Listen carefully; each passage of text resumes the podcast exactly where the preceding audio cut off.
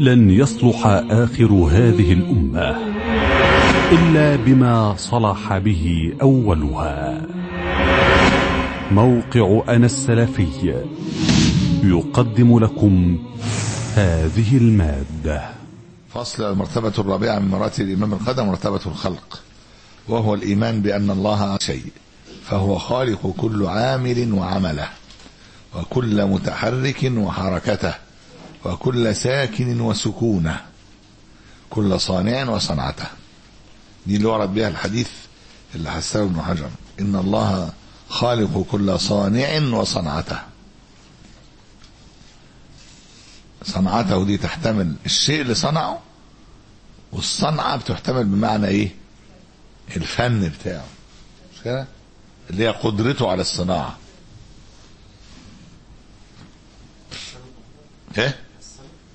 آه حسنه ابن حجر بس الجزء بس اللي هو بتاع إن الله خالق كل صانع وصنعته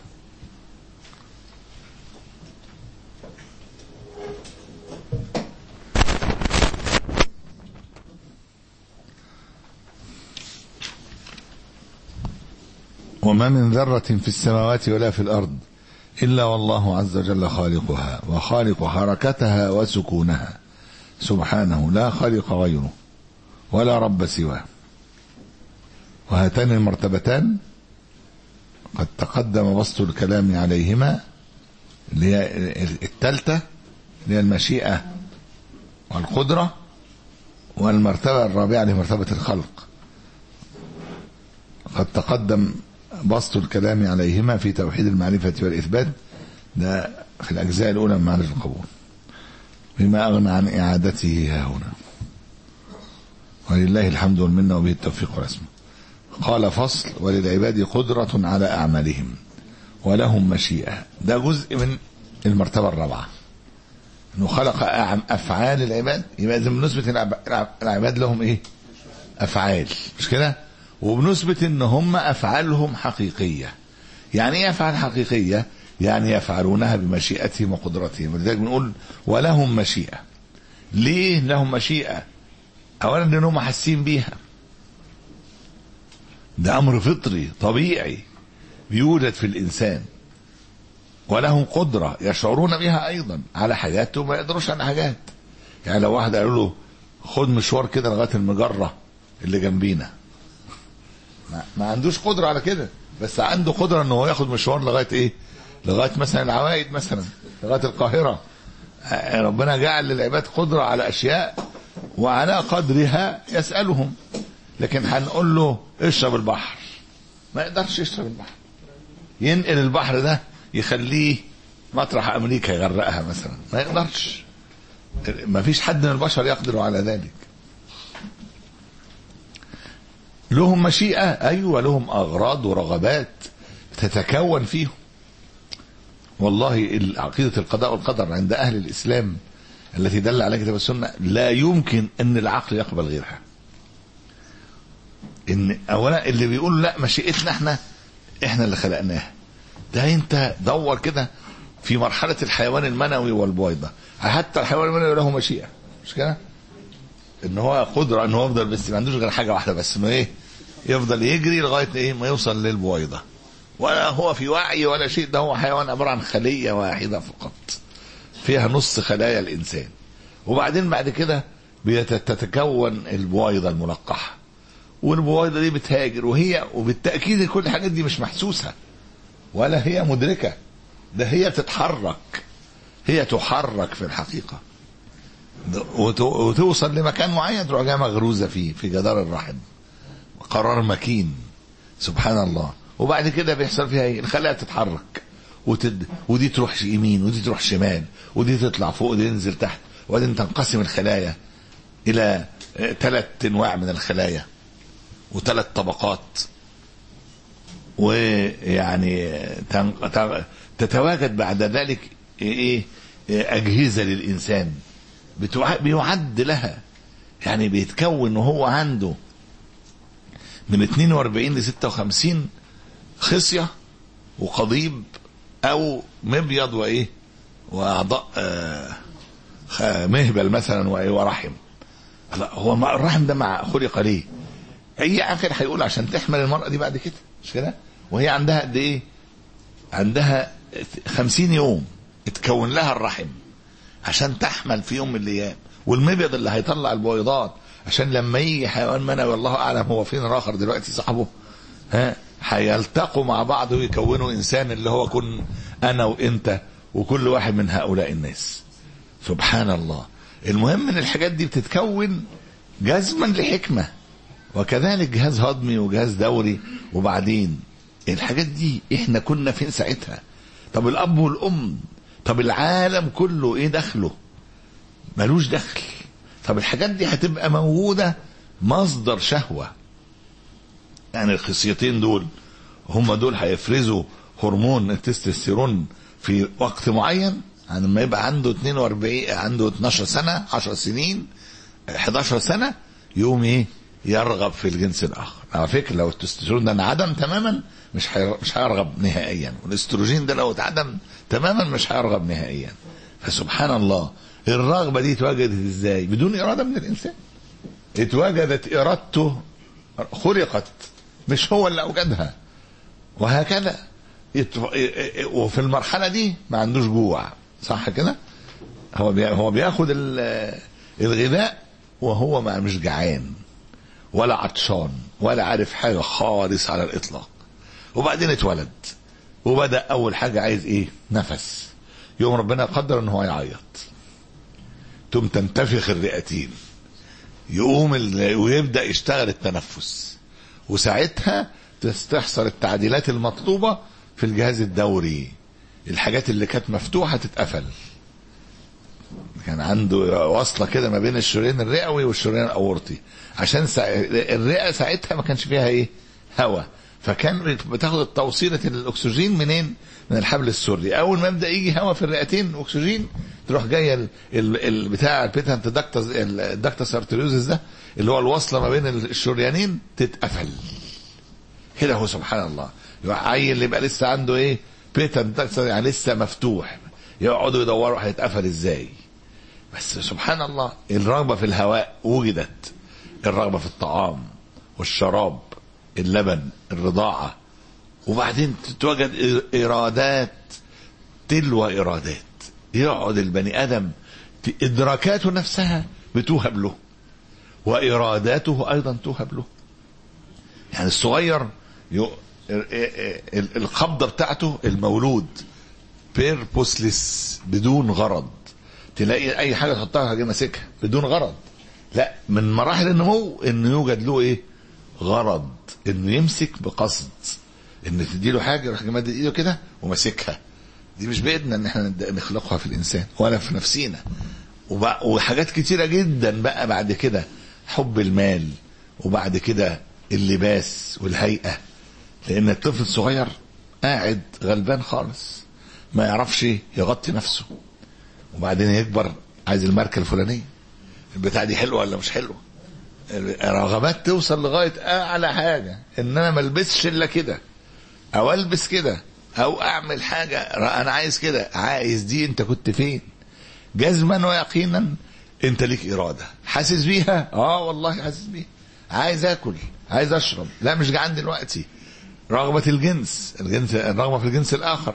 الرجل في المرأة والمرأة في الرجل. وإرادة التملك حب المال حب اللباس حب حاجات كتيرة أوي أوي أوي. تتواجد. كل إرادة الإنسان بتتكون وهو إيه؟ وهو بينمو.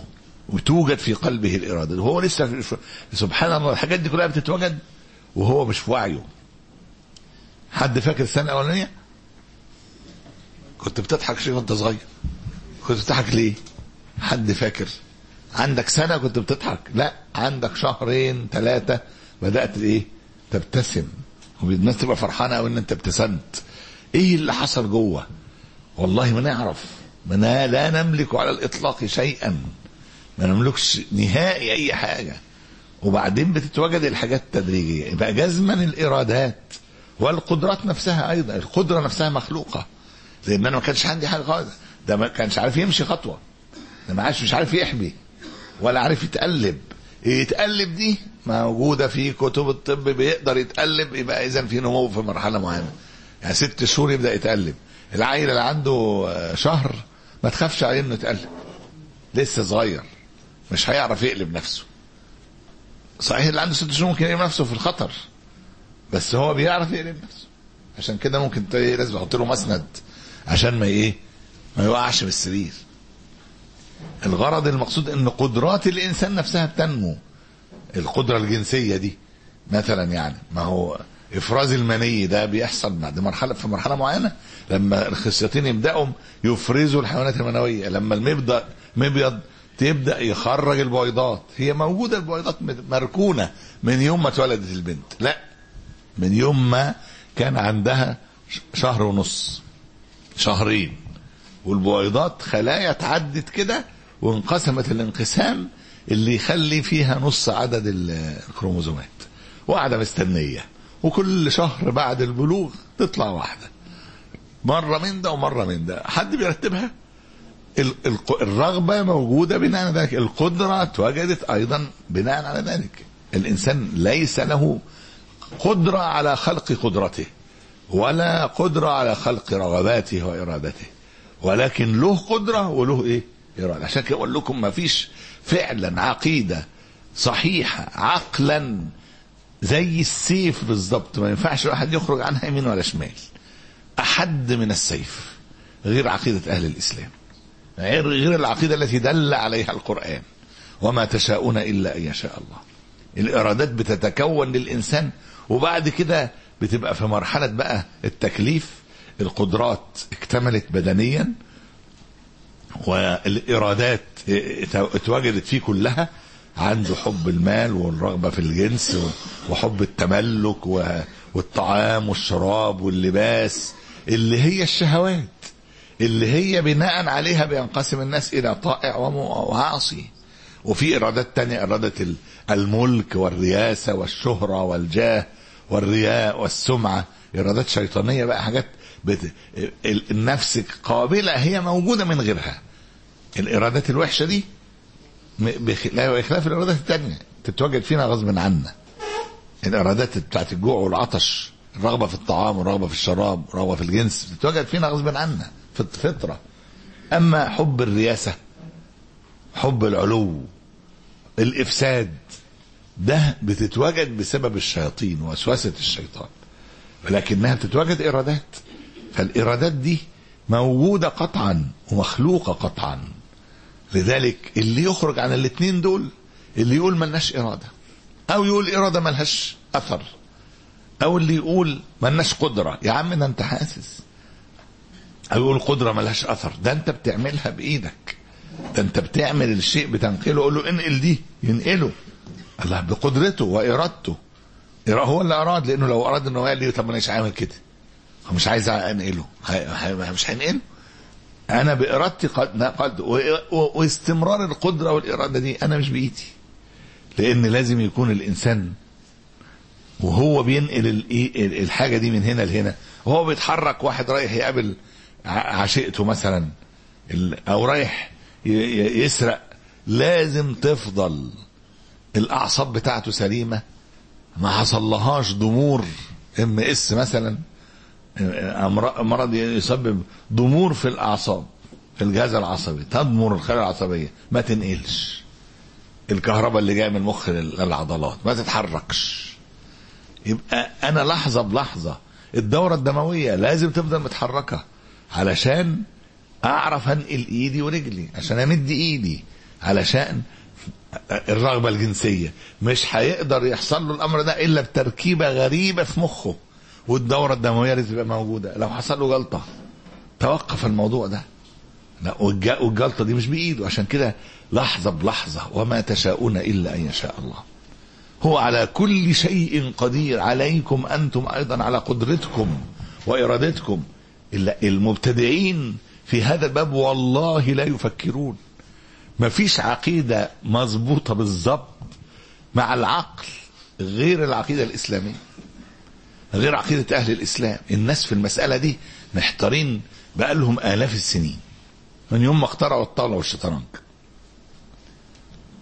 الطاولة دي اللي حطها أصلا عايز يرسخ قضية الجبر. ترمي زهرة وانت ونصيبك وقعت على أي حاجة. ماشي كده؟ هتعمل اللي وقعت عليه الزهرة غصب عنك مش كده؟ مش دي اللعبة دي كده. والتانية بيقول لك أنا اللي بعمل كل حركة. الشطرنج ده. الاثنين دول عقيدتين فاسدين. عشان كده اللعبتين دول محرمتين. الطاولة بالنص وكل اللي فيه زهر والشطرنج بال- بالقياس الصحيح. والاثنين بيغرسوا العقائد الفاسدة. والسلوكيات الفاسدة في نفس الإنسان. سو- بقول لكم القضايا دي محيرة البشرية. إيه، لو قريت الكتب التانية بتاعت أهل الكتاب مش هتلاقي الموضوع ده مناقش. ابتداء مش موجود. لو جت إشارة كده بس خفيفة. حتى اليوم الآخر أنا استغربت قوي. لقيت آه، فيلم كرتون عاملاه موقع اسمه إسرائيل بتتكلم الع- بالعربية. عاملين فيلم عن كرتون عن الإيمان باليوم الآخر. بيقولوا لم يرد ذكر لليوم القيامة في التوراة. يا العجب. اللي يرى الإنجيل هيعرف برضه إن ذكر الجنة والنار في الإنجيل مش مذكورين باتساع. مذكورين يعني أقصى حاجة إن سيدنا عيسى قال لهم هناك آه، صك- صكيك الأسنان وعلبة الكبريت ولا حاجة مش عارف كده ح- حاجة شبه كده. ما عندهمش تفصيل. قضية القضاء والقدر من القضايا اللي قلت لكم اللي خلت الناس تضل إلى إلى درجة الإلحاد. ولغاية النهارده الشبهات موجودة وقضية ال- الخير والشر وليه ربنا قدر الكلام ده؟ وانت لما تبص تلاقي إن الجزء ده خصوصا خلق أفعال العباد وخلق قدرة ومشيئة بها تقع أفعالهم بها يفعلون أفعالهم تثبت لهم أفعال حقيقية. وقدرة حقيقية ومشيئة حقيقية وهي كلها مخلوقة لله. اللي يتأمل الكلام ده يقول والله ما فيش عقيدة في الدنيا توضح للناس بأبسط طريق. سكة واضحة كده صراط مستقيم. ما فيش غير دي. الناس التانية تتوه توهان تفضل تروح يمين وشمال يفضل عمره كله يحاول يدور على القضية وانت جايالك بكل بساطة. لكل من لمن شاء منكم أن يستقيم وما تشاءون إلا أن يشاء الله رب العالمين. فسبحان الله بما خيرا وشرا ولكل وال- والأشياء متقنة إتقان اللي ما يشوفوش مش ما يبقاش شايف حاجة. دي حاجة زي الشمس. زي ما بقول لك كده إن ال- الأشياء بالحكمة البالغة والبنت جنينة في بطن أمها. عندها 42 يوم لسه ما حدش عمل لها حاجة. معد لها عدد معين من البويضات. والرحم بتاعها مخلوق ومعد بكيفية معينة علشان يتهيأ للحمل. يعني تخيلوا مثلا المعدة فيها عضلات مش كده؟ لو الجنين لزق على المعدة حمل خارج الرحم يعمل إيه؟ يبقى زي السرطان كده. يبقى هياكل المعدة وحي هم حاولوا المثليين حاولوا محاولات إن هم الرجاله يولدوا. ب- بكل الجهل بتاعهم يحطوا بتاع على المعدة أو على المثانة. تدم- تدمروا تماما. ال- ال- المثانة ما اتخلقتش لكده. تقوم واكله جداره وتطلع تطلع البول بره. أو يروح جاي على المعدة ده. زي ما حصل في بقول لك في الحمل خارج الرحم يحمل على المعدة يقوم ياكل جدار المعدة الجنين ده ويفضل ياكل فيها من التغذية بتاعتها على ما يعمل قرحة وتنفجر ويموت وتموت الأم. سبحان الله الرحم هو المكان الوحيد الإيه؟ المعد لذلك. إن هو هيفضل ينمو مع نمو الجنين ويبقى في حاجة اسمها المشيمة جزء من الرحم بينفضل والرحم يفضل كبير وبعدين يرجع يصغر تاني. يرجع يصغر تاني عشان يتهيأ ليه لحمل آخر ويرجع يكبر ويصغر. إيه الحكاية دي موجودة من إمتى؟ في صفة خلق الرحم. البشرية كلها جري تجري يجري وجودها على هذا العضو. سبحان الله. اللي من غيره ما ما ما ما, يتوجدوش. البشريه ما كنتش عاشت. وكذلك الحيوان الخصية اللي بيدخل منها الحيوان المنوي المهيئ وسبحان الله جميع خلايا الجسم تنقسم انقسام بنفس العدد. 46 46 46 إلا الخلية النوعين دول. الرحم والإيه؟ وال ال- قصدي ال- ال- المبيض والخصية. ينقسم الخلايا بتاعتهم انقسام يطلع كام؟ 23 23 قصاد ال 23 بتاع التانيين. اللي هيجي في يوم من الأيام يقف قصادهم ويترصوا. ويترصوا كده في تكوين الإنسان من أعجب ما يكون. تيجي تتر... لما الحيوان يخش جوه البويضة يقوموا إيه؟ الكروموزوم يجي عند اللي قصاده. الكروموزوم عارف صاحبه. رقم 23 يجي قصاد 23 21 قصاد 21 حد طلع زيادة ولا راح؟ ملخبط قدام التاني البني آدم طلع متخلف عقليا وعقيم وعاجز ومليان بلاوي سودا. لو واحد لو حاجة راحت قصاد التانية. لو واحد بقى ثلاثة عايزين عارفين المنجول؟ المنجول ده مشكلته إيه؟ إن هو في المرحلة الأولى دي الكروموزوم كروموزوم 21 بقى ثلاث كروموزومات بدل اثنين. ما بقوش قصاد بعض كده بقوا ثلاثة. خلى البني آدم ده غير يعني قادر على استمرار حياته. إنه هيتهيأ لأي قدرة على الحياة بنفسه يعني. لازم غيره اللي يخدمه. سبحان الله. المنجول ده مش ما عندوش عقل. إيه اللي خلى كروموزوم 21 خصوصا؟ اللي يؤثر على العقل. لا مش لوحده. ده في كم كروموزوم لو ما ترصوش صح يحصل لخبطة جامدة جدا في عقل الإنسان في قدرته الجنسية في قدرته على الإنجاب في يعني سبحان الله قدرته على العمل. من الأول كده أول ما يجي الدكاترة واخدين بالهم يشوفوه يقولوا ده عنده كذا عنده الظاهرة الفلانية عنده الظاهرة الثانية ده هيطلع كذا كذا كذا كذا. قدرة سبحان الله. فالخلق ده حكمة بالغة يستحيل أن تكون بغير خالق. وبغير يعني حكمة لهذا الخلق ولهذا الوجود وإنه بناء على ذلك بتكون له القدرة والمشيئة. ما ينفعش نقول إلا إنها موجودة. قدرة الإنسان ومشيئته وما ينفعش إلا نقول إنها مخلوقة. ولحظة بلحظة مش خلقها وسابها. عمل لها نظام وسابها كده. لا ده إيه؟ وما تشاءون إلا أن يشاء الله. ما تشاءون مشيئة. كل لحظة لا تكلني إلى نفسي طرفة عين. ارادته كل طرفة عين محتاج لربنا.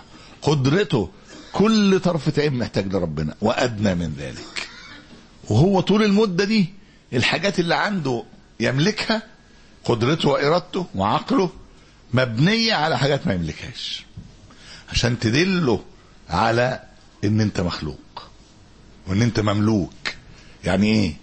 قدرتك زي ما قلنا قدرتك مبنية على وظائف المخ والدورة الدموية ووظائف العضلات والنظام البوتاسيوم والصوديوم في في الدم في الدم والخلايا الخروج والدخول. لا على فكرة آلاف القوانين. لا مئات الآلاف من القوانين بتحكم حاجات الإنسان. لغاية النهارده الناس ما تعرفش يعني إيه رغبة. كتفاعلات كيماوية معينة. هم اكتشفوا فيها حاجات. زي ما قلت لكم اكتشفوا إن الرغبة الجنسية مرتبطة بهرمون التستوستيرون عند الرجل وعند المرأة استروجين يقوم لو هو نقصت رغبته الجنسية وراح للدكتور يقول له مش حاسس بإن أنا عندي رغبة. يديله حاجة فيها إيه؟ ترغبه غير موضوع إن هو عنده انتصاب ولا ما عندوش. دي قدرة. الرغبة والإرادة نفسها مرتبطة بمواد معينة. طب في حاجات موضوع الفلوس. ما اكتشفوش المادة اللي بتخلي البني آدم يحب الفلوس. كان زمان يقول لهم نقصوها شوية خلينا نعرف نعيش في الحياة. ما في ما اكتشفوهاش. حاجات كتيرة قوي قوي قوي الحب. إيه هو الب... هي تفاعلات كيماويه في الآخر. الحب والبغض. أنا مش طايق الموضوع ده. مش طايق الشخص ده. بحب الإنسان ده مش قادر أستغنى عن حبه. الحاجات دي عبارة عن تفاعلات موجودة. بتتخلق المواد دي في القلب غالبا. وتأثر على مراكز في المخ. ولذلك يصح نسبتها إلى القلب وإلى الإيه؟ المخ. طبعا مش ع... مش كل حاجة مكتشفة. يعني موضوع إنها بتتخلق فين دي؟ لكن هي بتتم الأشياء دي عن بطريقة مجهولة بالنسبة لنا. عشان كده بقول لك الحاجات اللي إحنا ماسكينها مبنية على حاجات إحنا إيه؟ غير مقدور لنا غير مقدورة لنا. ولا نستطيع لنا فيها قدرة ولا إرادة. فلما تسمع بقى وما تشاءون إلا أن يشاء الله تبقى تعرف بالظبط إن أفعال العباد وقدرة العباد ومشيئة العباد هي بمشيئة الله. لأن الحاجات اللي غير مملوكة لينا دي مين اللي يملكها؟ أنا. ما أنا قلنا مش مش مالكها. أمي وأبويا مش مالكينها. حضرتك الناس اللي بره أمن الدولة المخابرات السي آي اي ما فيش ولا حد من دول إيه يملك لأنه ما يملكهاش نفسه فيملك لغيره إزاي؟ ما يملكش حاجة خالص. البني البشر كلهم لا يملكون. الكرة الأرضية كلها لا تملك. الكرة الأرضية والشمس والقمر لا تملك. يبقى لابد أن تثبت أن الذي صنع وخلق هو وحده الذي يملك. وهو وحده الذي يقدر. وهو وحده الذي يشاء. يبقى يبقى ما فيش حل ثاني غير السر العظيم جدا. الحكم العظيم جدا. المعجزة الحقيقية للرسول صلى الله عليه وسلم. المعجزة الحقيقية في القرآن في آية بسيطة جدا لكنها حقيقة معجزة. ملهاش حل تاني. وما تشاءون إلا إن يشاء الله. لمن شاء منكم أن يستقيم وما تشاءون إلا إن يشاء الله رب العالمين. فمن شاء ذكره وما يذكرون إلا إن يشاء الله. فعلك بمشيئة ومشيئتك بمشيئة. وقدرتك بمشيئة. وكل ذلك وهو على كل شيء قدير. لهم مشيئة والله تعالى العباد قدرة على أعمالهم ولهم مشيئة. والله تعالى خالقهم وخالق قدرتهم ومشيئتهم وأقوالهم وأعمالهم. وهو تعالى الذي منحهم إياها وأقدرهم عليها وجعلها قائمة بهم مضافة إليهم حقيقة. ليه؟ لأنها قامت بهم. مشيئتك دي جواك. يعني قصدي صفة من صفاتك. إن ليك مشيئة قدرتك جواك. قائمة بك. مش مش حد تاني. الله الذي جعلها قائمة بك. الجبرية يقولوا قدرتنا مش بتاعتنا مش قائمة بينا. دي ربنا وشيئتنا. دي بتاعت ربنا بس. ما لناش قدرة ولا مشيئة. أو يقولوا لنا قدرة ومشيئة ما لهاش ما لهاش أثر في الأفعال. ولذلك نحن لسنا فاعلين حقيقة. والله العظيم كذب. الأشاعرة اللي بيقولوا إحنا افعالنا مجازية. بقى انت ضرب وقتل وزنى وتزوج زي دق قلبه وولدت المرأة ومات الرجل وسقط الإنسان من ارتفاع. دي زي دي. والله العظيم كلام باطل. لما تقول الأفعال كلها مجازية.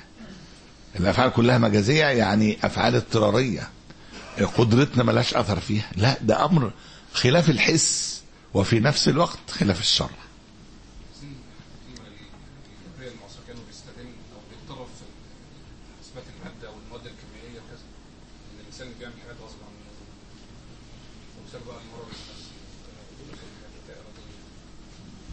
مسألة بقى إن هما بيقولوا إن الحاجات دي كلها حاجات بتتخلق فينا وإيه وإحنا ملناش دعوة. لا أنت ليك دعوة. قطعا ليك دعوة. آه في حاجات أنت مالكش دعوة فيها. ماشي؟ تحولت الخلايا إلى خلايا سرطانية. لكن ده مالكش دعوة فيه. لكن مش لكن في حاجات كثيرة جدا ليك دعوة فيها وما زال الأمر ليك مشيئة وقدرة. حتى المريض نفسيا.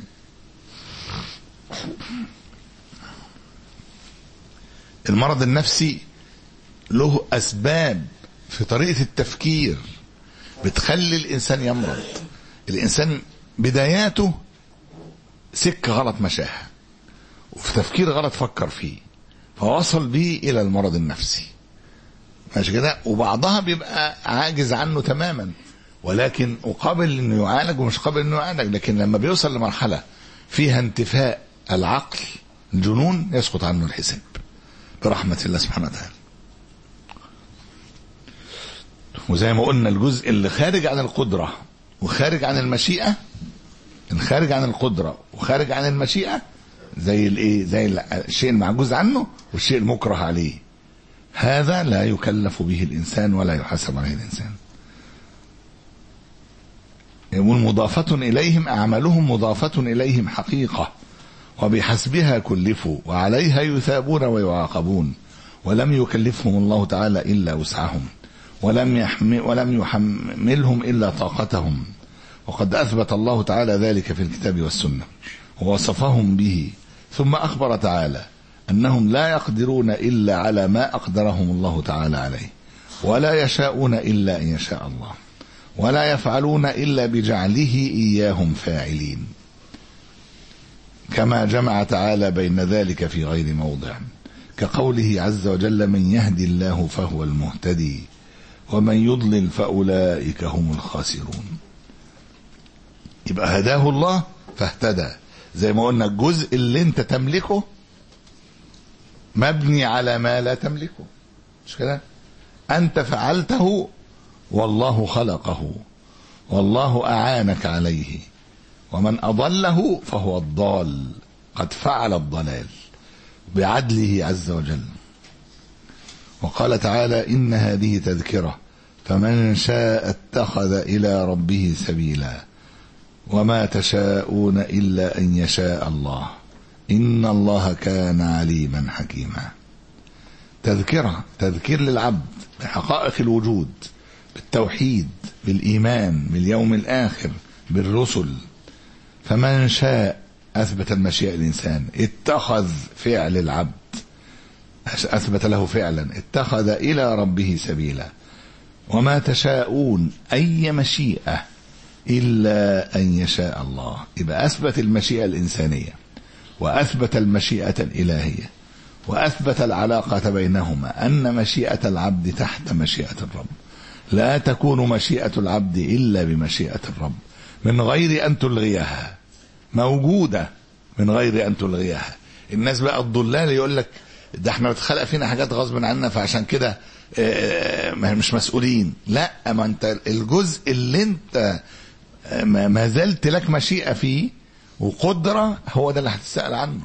وكون ربنا خلقك وخلق مشيئتك وقدرتك وأنه هو الذي شاء ذلك لا يلزم منه إلغاء مشيئتك. زي بالظبط كده الأب والأم والولد.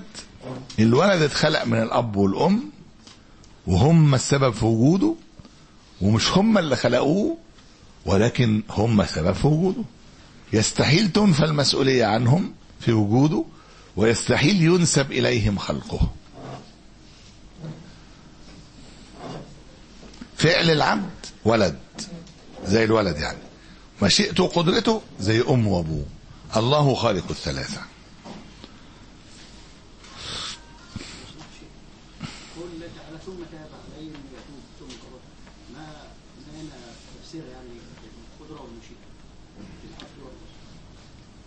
يوفق الله العبد للهداية يوفقه للتوبة. تاب عليهم رجع إليهم بالهداية فتابوا فتقبل الله توبتهم. يبقى توبة العبد بين توبتين من الله. توبة العبد بين توبتين من الله. تاب عليهم أولا بأن وفقهم للتوبة ومن عليهم بإقبال قلوبهم إليه. فلما فعلوا ذلك هم وتابوا تاب عليهم بالقبول وتاب عليهم بالمغفرة. وقال تعالى لا يكلف الله نفسا إلا وسعها. إذا للنفس وسع طاقة قدرة. لابد من إثبات ذلك. والتكليف لا يتجاوزها. لا يكلف الله العباد ما لا قدرة لهم ولا استطاعة عليه. لها ما كسبت إثبات فعل العباد وأن الجزاء على ذلك لها ثواب وعليها ما اكتسبت من سيئات عليها عقاب.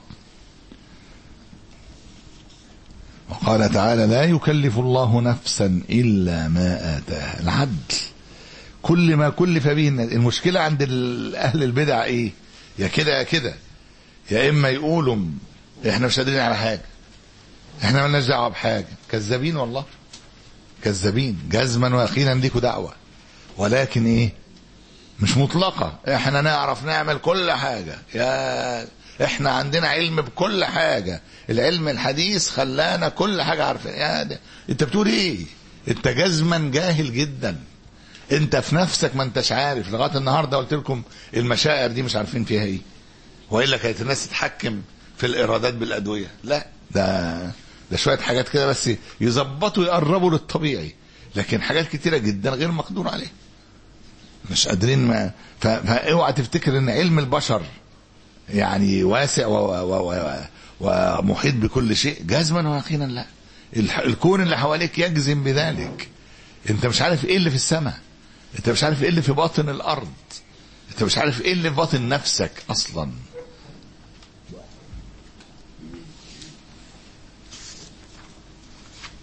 وقال تعالى وتلك الجنة التي أورثتموها بما كنتم تعملون أي بسببه. يعني الباء مش مقابلة لأن ده الجنة قد إيه وعملنا قد إيه. وكذلك النار اللي هيخشوا النار بيعملوا ستين سنة سبعين سنة سيئات ويتعذبوا عذاب الأبد. يقول لك مش كده مش ظلم كده لا مش ظلم هو انت مين قال لك إن هو لازم يكون الاثنين زي بعضهم. ال الامتحان هتظهر على النتيجة. المهم إن أنت بتطبقوا الكلام ده. في الايه في دنياكم. يعني انت بتعملوا امتحان كام ساعة؟ ساعتين ثلاثة أربع ساعات امتحان؟ وبتقرر عليه إن جهد السنة كله إيه؟ هيتحدد في الامتحان؟ قابلين أنتوا الكلام ده وده عدل منطقي عن عندكم. الله يعني انت يعني ده غاوي تتهم ربنا سبحانه وتعالى بالظلم بالباطل؟ يبقى بما كنتم تعملون بسبب بسببه. لكن هي من عنده عز وجل رحمة رحم عباده المؤمنين. ثم وقال تعالى ثم قيل الذين ظلموا ذوقوا عذاب الخلد هل تجزون إلا بما كنتم تكسبون؟ يبقى يجزون بسبب كسبهم السيء. فأثبت أن العباد لا يعذبون إلا بسبب كسبهم وعملهم وأن مشيئة الله وإرادته لا تنفي عنهم المسؤولية. وأثبت كذلك أن للعباد مشيئة. ولكنها تابعة لمشيئة الله بقوله تعالى وما تشاءون إلا أن يشاء الله وقال تعالى على لسان إبراهيم رب اجعلني مقيم الصلاة فمع أن الصلاة فعل العبد إلا أنه لا يكون مصليا إلا حتى يجعله الله مصليا رب اجعلنا مقيم الصلاة ومن ذريتنا اللي لسه ما اتولدوش بتسأل لهم ربنا إن هم يقيموا الصلاة. واللي اتولدوا كمان واللي موجودين. وقال تعالى والله خلقكم وما تعملون. وفي الحديث إن الله خالق كل صانع وصنعته.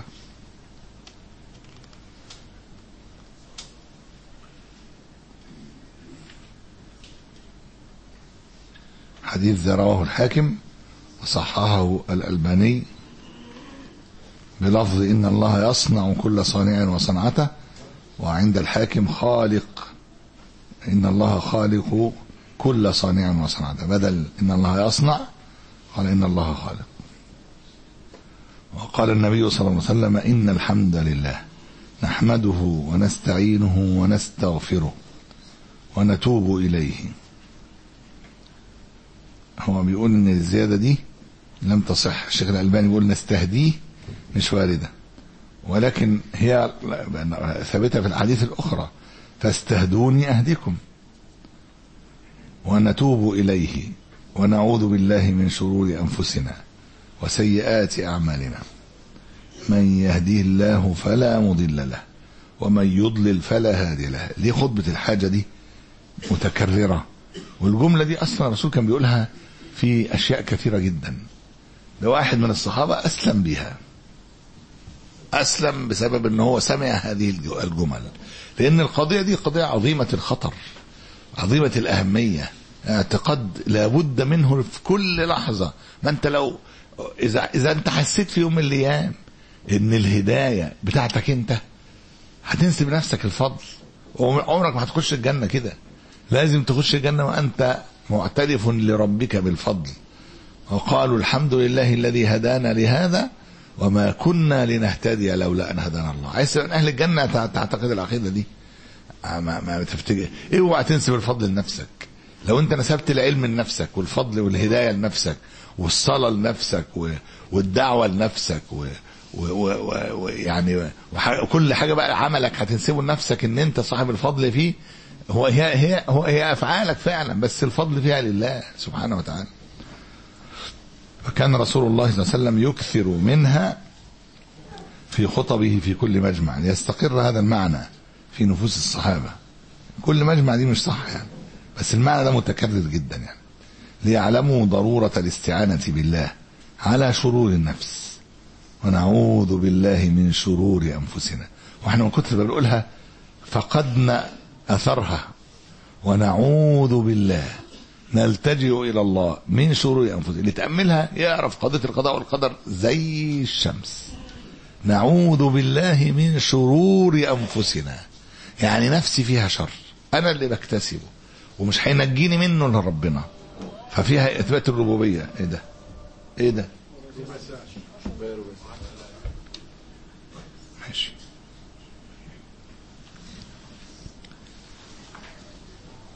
وأنهم لا حول ولا قوة لهم إلا بالله. وفي الحديث يقول النبي صلى الله عليه وسلم لمعاذ لا تدع أن تقول دبر كل صلاة. اللهم أعني على ذكرك وشكرك وحسن عبادتك. ذكرك ده ذكر فعل مين؟ فعل العبد. شكر فعل العبد. حسن العبادة فعل العبد. الله أنت تسأل الله أن يعينك عليها. إذا مشيئتك بمشيئة الله وفعلك بمشيئة الله تحت قدرة الله. فالعبادة والذكر فعل العبد ولكنه لا يقدر عليهما عليهما إلا بإعانة الله وتوفيقه. شرور أنفسنا نسب الشر إلى النفس إذ هي أهله وهي التي فعلته واكتسبته ونسب الخير إلى الرب إذ هو أهله. أنعم به أنعم نعم هو الذي خلق الشر ولكن خلقه لحكم ومصالح باهرة. فإنما ينسب الشر إلى من قام به من فعله. أما الرب فلا يقوم به الشر الشر ليس إليك. قال البخاري وما كنا لنهتدي لولا أن هدانا الله. لو أن الله هداني لكنت من المتقين. قوله تعالى لو أن الله هداني لكنت من المتقين فيه ذم فيه ذم الله تعالى لمن قاله لمن قال هذا مع أنه قال الحق. هو قال الحق فعلا. لو أن الله هداه لإيه؟ لكان من المتقين. إنما ذمه الله لأنه قاله اعتذارا عن نفسه. كأنه لا لوم عليها ولا خطأ بخلاف من قالها استسلاما لأمر الله وذلك بعد التوبة. وروى البخاري عن البراء بن عازب قال رأيت النبي صلى الله عليه وسلم يوم الخندق ينقل معنا التراب وهو يقول والله لولا الله ما اهتدينا. ولا صمنا ولا صلينا. لولا الله. يبقى الصلاة والصوم فعل مين؟ فعل العبد. والاهتداء فعل العبد. والهداية فعل الرب. والتوفيق للص... للصيام والصلاة. الذي جعلنا مقيمين للصلاة ومؤدين للصيام. هو فعله عز وجل. فأنزلنا فأنزلا سكينة علينا. وثبت الأقدام إن لاقينا. الله ثبتهم وهم ثبتوا. والمشركون قد بغوا علينا إذا أرادوا فتنة أبينا. في قول الله في قوله صلى الله عليه وسلم ولولا الله ما اهتدينا فيه عدة فوائد. نفي العجب والفخر بالطاعة عن النفس. إذ ما كسب العباد من طاعة إلا بالله. نفي الحقد والحسد عن قلب العبد. فلو علم العبد أن المواهب هبة من الله فإنه لا يحقد ولا يحسد. إذ, إذ ذلك فضل الله يؤتيه من يشاء. فعلاج الحسد والحقد استحضار أن ذلك قسم الله. وقد حسد الكفار الرسل وقالوا لهم إن أنتم إلا بشر مثلنا. أي فلماذا تدعون فضلكم؟ فقال لهم الرسل علاجا للحسد إن نحن إلا بشر مثلكم ولكن الله يمن على من يشاء من عباده. يفيد الحديث أيضا دوام الافتقار إلى الله. ودوام سؤاله الهداية. ولذلك كرر التنبيه على ذلك في القرآن. بل فرض الله على العبد أن يشهد هذا بقوله اهدنا الصراط المستقيم وبقوله إياك نعبد وإياك نستعين إياك نعبد بيشهد فيها إيه؟ فعله. وإفراد الله بالعبادة. وإياك نستعين توفيق الله. وفي الحديث أيضا اليأس من النفس فهي لا تصلح في علم ولا عبادة ولا دعوة ولا جهاد. إلا بتوفيق الله ومنته. التثبيت من الله. الثبات فعل العبد والتثبيت من الله. أساء وهو أساس كل خير يأس العبد من نفسه.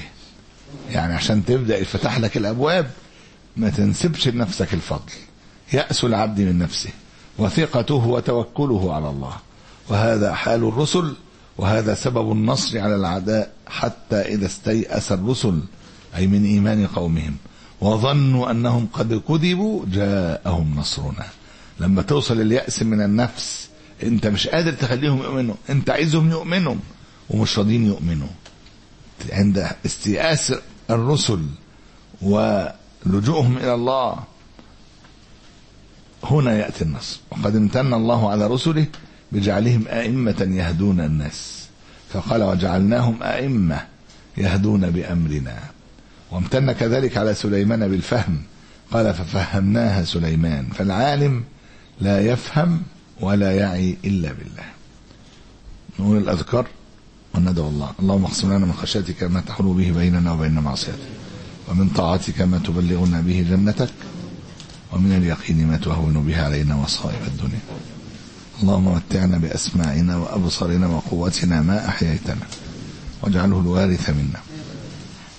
واجعل ثأرنا على من ظلمنا وانصرنا على من عادانا. ولا تجعل مصيبتنا في ديننا ولا تجعل الدنيا أكبر همنا ولا مبلغ علمنا ولا تسلط علينا بذنوبنا ولا يرحمنا. قل هذه سبيلي أدعو إلى الله. على بصيرة أنا ومن اتبعني وسبحان الله وما أنا من المشركين.